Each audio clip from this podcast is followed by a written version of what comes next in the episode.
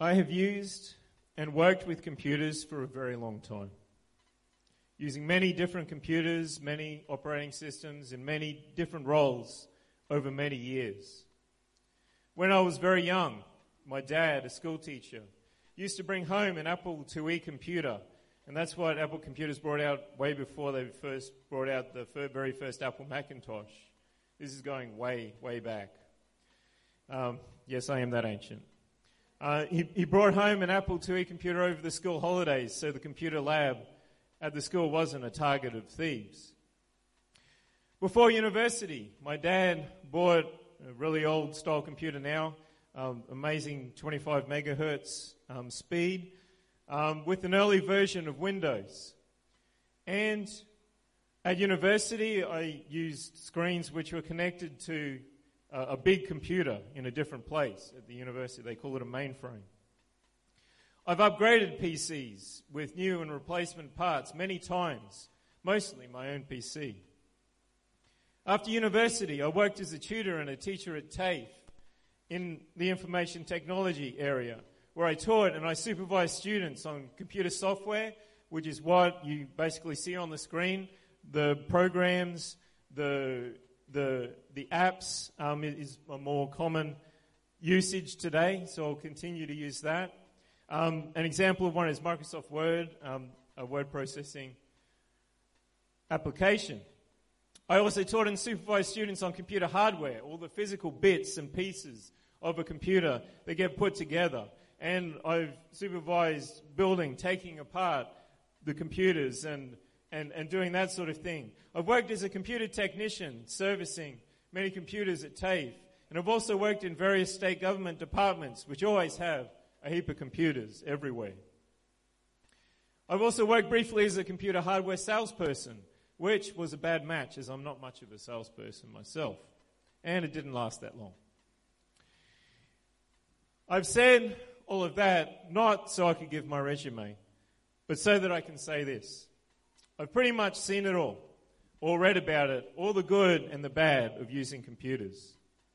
And one thing that I've seen over and over again are glitches. Those seemingly random things that happen once and never seem to happen again, or there's a long time between them. An app could crash or stop responding or display something weirdly, but when you close it down and you open it up back again, it's fine. I could see what is commonly known as a blue screen of death, where the operating system got in such a mess that it had to shut down completely. And then you restart the computer and everything's fine. I've seen computer monitors, computer screens have all fuzzy lines, and after turning them off and on again, they seem to be fine. Sometimes the glitch is even used, caused by the user making an error themselves. If a person complains that their documents are missing and they click yes to the message, do you want to delete all files in this folder? Then it's not a problem with either the hardware or the software. It's the person sitting in front of the computer instead. Well, one thing I've learned again and again is that a glitch is never a glitch. A glitch is never an isolated incident that means nothing and is fine afterwards. There's always an underlying problem that needs to be resolved. It could be as simple as a person who accidentally deleted all of their files. What's the underlying problem? Well, they need training. They don't need, know how to use the computer pro- properly. And one thing that you need to know about computers is that computers are really dumb. They do exactly what you ask them to. Whether that's the person writing the software things that people use, or even people designing the, the bits and pieces that make up a computer. Computers are really dumb. They're only as intelligent as the people who create them and create things for them.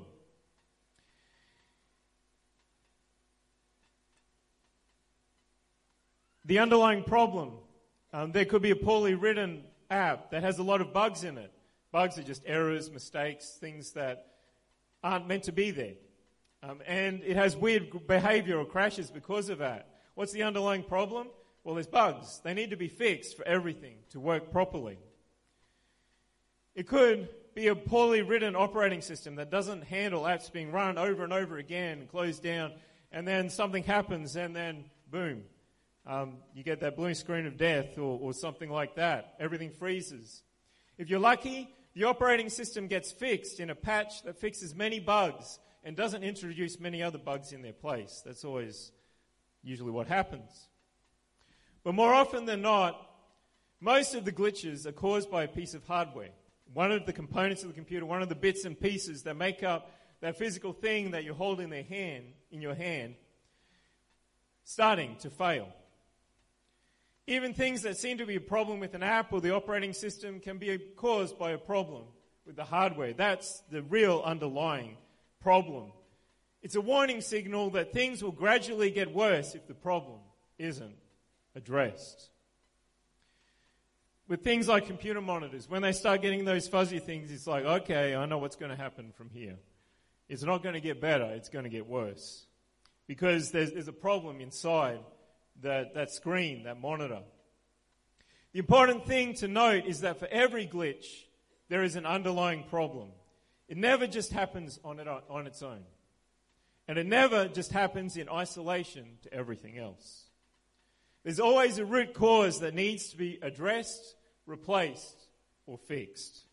It could be one of three things. Either you're using it incorrectly, or there's a bug in the software, or a piece of hardware is starting to fail. There's always a root cause, an underlying problem, something that needs to be addressed. This message is titled A Glitch in the System. Why have I said all of that? Because it's the same with each of our individual walks with God as well. When we sin, when we fail God, when we mess up and fall down flat on our faces, we can sweep it under the rug and treat it like it's a glitch. Sure, we repent of it, but then we move on and try to forget that it ever happened. Yes, it's good to be ashamed when we mess up. But if we ignore what just happened, we're just setting ourselves up for another failure. You see, sin or disobedience to God never happens in isolation. It's not a glitch where we can say, Oh, I don't know where that came from. Oh, I'll, I'll do better next time. No, there is always an underlying cause that goes deeper than what we see on the surface our action, what we said, what we thought. By not addressing the actual problem, we are opening the door for it to happen again. And we get regular glitches in our walks with God. It keeps happening again and again. We can even act mystified as to why it keeps happening. But the reason why it happens again or even only one time is because the underlying problem is not resolved. Only the superficial problem has been dealt with, and the actual problem is still festering inside of you. In biological terms, when something keeps festering, it always, underneath the surface, it always comes out somewhere. It always breaks out. You can deal with each breakout individually, but if the root cause of that festering isn't dealt with, it will happen again and again and again. And you will get sicker and sicker spiritually as you wallpaper over the cracks time and time again. You deal with the, little spot fires instead of dealing with that raging inferno inside. It could be as simple as a lack of submission to God or to godly authority in your life. When God tells you to do something through the Holy Spirit, or through his word or through the anointed preaching or through the pastor? Do you actually do it? Or do you grumble? Do you try to find ways around what God wants you to do? Or ways to partially do what he is asking? Or do you live life as close to the edge of the line that has been set as possible? You can say you're submitted. You can act like you're submitted. You can even tick all of the boxes. But if you're not really submitted, then it's going to show somewhere. A situation will catch you off guard and the real you will come out. It will manifest. Or you will find yourself giving backhanded compliments to godly authority or even about God Himself. And you might even be shocked at your response. That's not me. I'm not like that. I'm submitted. Yet, you might even have yourself fooled. But there's a glitch in your perfect performance. And that glitch always points to something deeper. There's an issue that has never been dealt with. It's never been resolved inside your heart. And it will fester and come back to bite you again and again. That's because there's an issue with your heart. Not the thing that pumps in your chest, but the, the seed of your emotions, the, the, the thing that drives you, the core of your being. That's because there's an issue with your heart, not your actions. The problem goes way deeper than your words. Just like Jesus said in the Gospel of Mark, chapter 7 and verse 20, and he said, That which comes out of the man, that defiles the man. For from within, out of the heart of men, proceeds evil thoughts, adulteries, fornications, murders, thefts, covetousness, wickedness, deceit, lasciviousness, an evil eye, blasphemy, pride, foolishness. All these evil things come from within and defile the man. So these things, if we find ourselves doing them, that, that's not just something that's on the surface. That's something that comes from within here. And it, it makes us un- unclean. It makes us dirty inside. It makes us sinful. It, it drives us away from God. Or it could be an obsession, even an addiction. Brother Don Motorelli, pastor of the Northern Beaches Pentecostal Church in Sydney, had a tagline at the bottom of his emails for years. It read, Any obsession is a clear manifestation of a need unfulfilled by Christ. I'll read it again. Any obsession is a clear manifestation of a need unfulfilled by Christ. So any obsession that we have is something that's coming out, showing that there's something within us. There's a need that we have that Jesus isn't. We are not allowing Jesus to, to deal with. We're not allowing Jesus to, to fill, to, to make better. And that tagline is something that was confronting and challenging to me. An obsession will cause you to spend hours on something that doesn't really matter. You can almost be in a stupor or a daze as you almost mindlessly repeat the same actions over and over again. An obsession will cause you to want more and more and more stuff and never be satisfied because that will never satisfy. An obsession goes beyond having a hobby or some downtime. There's nothing wrong with those. But an obsession is something deeper that goes into the very core of your being and it drives our choices and our actions. We hear about people being addicted to social media nowadays, continually checking their phones for any updates or scrolling through endless posts to keep fully updated. There's a need for instant gratification, an unwillingness to wait, to have it all. FOMO, fear of missing out. It drives many people today, and if we're not careful, it can get a hold of us too. We can find ourselves scrolling for hours looking for something that's not even important. It's not just a temporary glitch that doesn't mean anything. The people in the world out there have a huge hole in their spirit. They don't have Jesus. And they're trying to fill that emptiness, that loneliness, the depression with something else that can never satisfy. So why should it affect us? We're in the church. If we have the Holy Ghost, we already have Jesus living inside of us. We have everything that the world keeps searching for and everything that they and we need. But there's something broken inside of us. There's something that needs to be fixed. There's a need that we haven't allowed Jesus to fix. There's something we haven't fully surrendered to Him. There's a part of us that we're hiding that we won't allow Jesus to heal and to mend. And it comes out in our actions. It could be hurts from the past. It could be a dissatisfaction with where we are in our walk with God. And Jesus is trying to draw us deeper and closer, but we aren't listening. Or we aren't prepared to make the sacrifice or the changes that are necessary to do what God wants us to do. It could, as Sister Katerina interpreted this morning, it could be a lack of consecration in our lives. We need to be consecrated. We need to be committed. We need to be, have our minds and our hearts and our focus set on Jesus and on doing what He wants us to do. It could be frustration or disillusionment with the bad situ- situation we find ourselves in and we aren't willing to trust God. If we have an inner loneliness in the church, there's something that needs to be fixed. Because Jesus has given us the church. There's Jesus has given us himself. And he doesn't ever want us to feel lonely. There's something wrong with your relationship with Jesus when these things happen. It's not just something that just happens. It's not just something that it's a glitch, but there's a deeper problem that Jesus needs to look at in our lives. There's something that needs to be dealt with. There's a need that isn't being fulfilled by Jesus, and it can only be fulfilled by Jesus and Jesus alone. First Peter 5 and 6 says, Humble yourselves, therefore, under the mighty hand of God. There needs to be a submission that he may exalt you in due time, casting all your care upon him, for he cares for you. We can be filled with cares, but Jesus doesn't want us to carry those.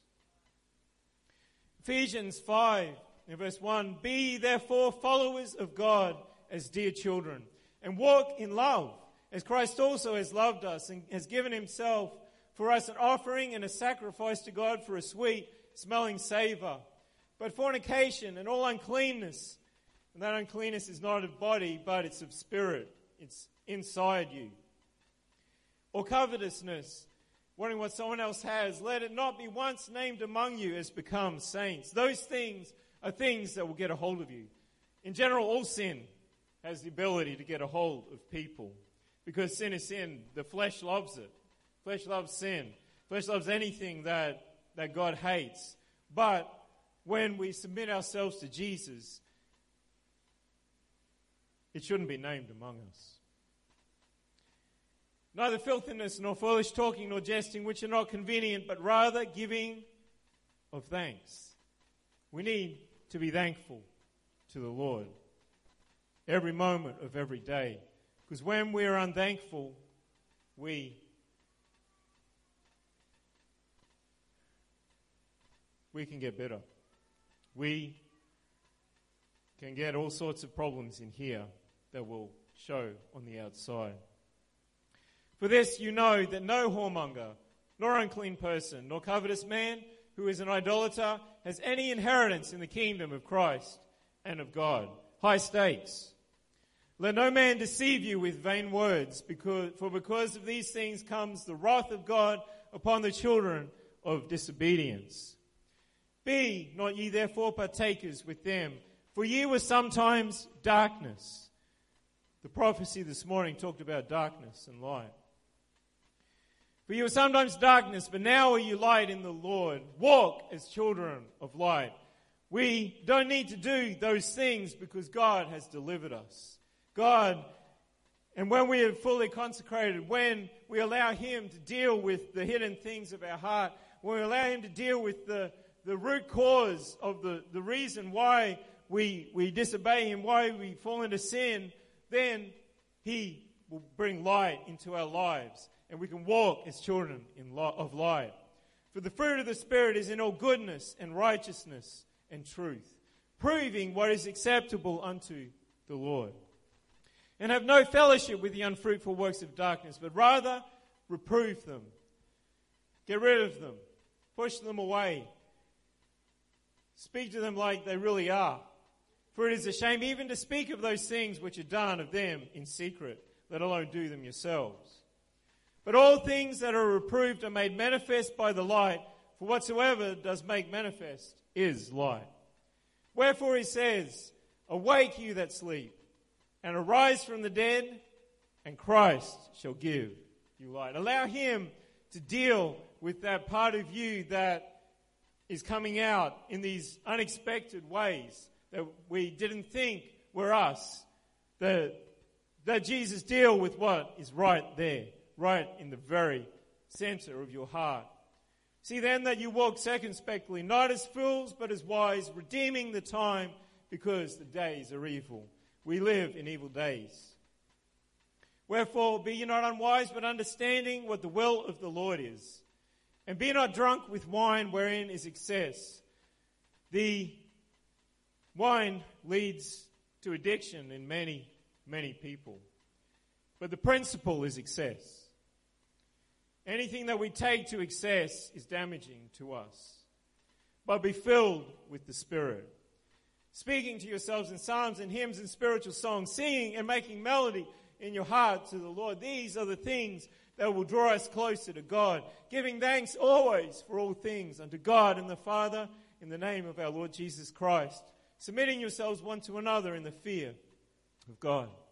Hebrews 13:5 says, Let your conversation, your walk with God be without covetousness, and be content with such things as you have, for he has said, I will never leave you nor forsake you. We don't need to want what somebody else has because God is going to look after our needs here and now so that we may boldly say, not just, just acknowledge, yeah, okay, yeah, the, the Lord, Lord's, Lord's been with me, so that we may boldly say, the Lord is my helper because he comes through in a way that is powerful, that is mighty, that is greater than we ever thought possible. The Lord is my helper, and I will not fear what man shall do unto me. If I could get someone to the piano this morning, please. We've been approaching our walks with God wrong. We've been approaching our failures and our disobediences wrong. We've tried to sweep sin under the carpet without ever dealing with the root cause.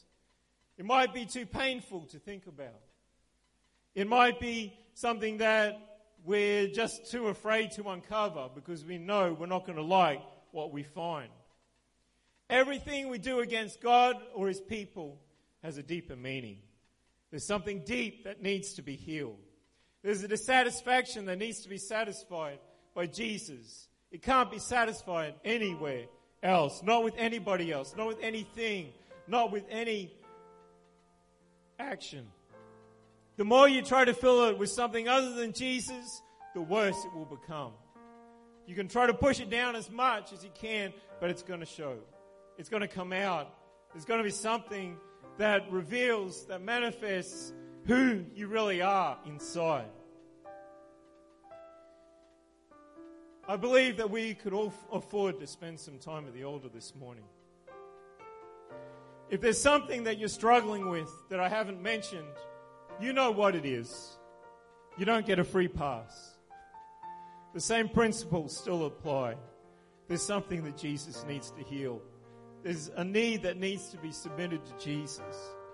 Don't just look at the superficial actions that you've done or the thoughts that you've thought. There's something deeper going on. You need to look at your heart. You need to lay your heart before God this morning and ask Him to reveal it to you. If you really don't know what's going on, and ask Him to reveal it to you, He will. He will. But be prepared to let Jesus take it away to deal with that problem within you. Only by dealing with the root cause can we truly grow and please God. The more we resist or hold back in fear of what God might ask us to do or take away from us, the worse it will get. God may not need to take anything away from you, but He will need to do some emergency surgery on your heart because there's something in there. there there's, there's a festering. There's something that's getting worse and worse. There's a, a raging fire, a volcano within you that's going to come out. Something will need to change inside you. Otherwise, we'll find ourselves back at the same place again. Square one, ground zero. Having failed God again and wondering why. Jesus deserves better than that from us. We need to let Him deal with our hearts, with the root cause of the problem, that issue that just keeps coming back, keeps tormenting us because we haven't let Him deal with the actual cause of the problem. Just the little bits that show on the surface. Would you stand this morning? I'm going to open up the front of the church.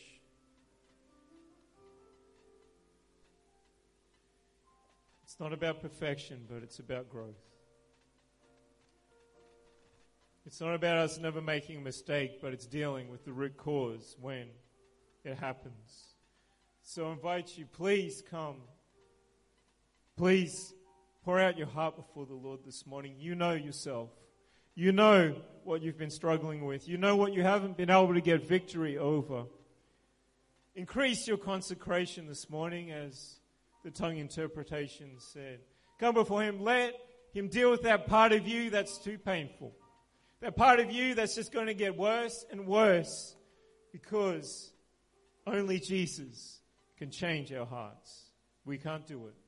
Our heart is deceitful and it's wicked and it will take us down the wrong path every single time. But Jesus will guide us in the right path. So I invite you to come this morning.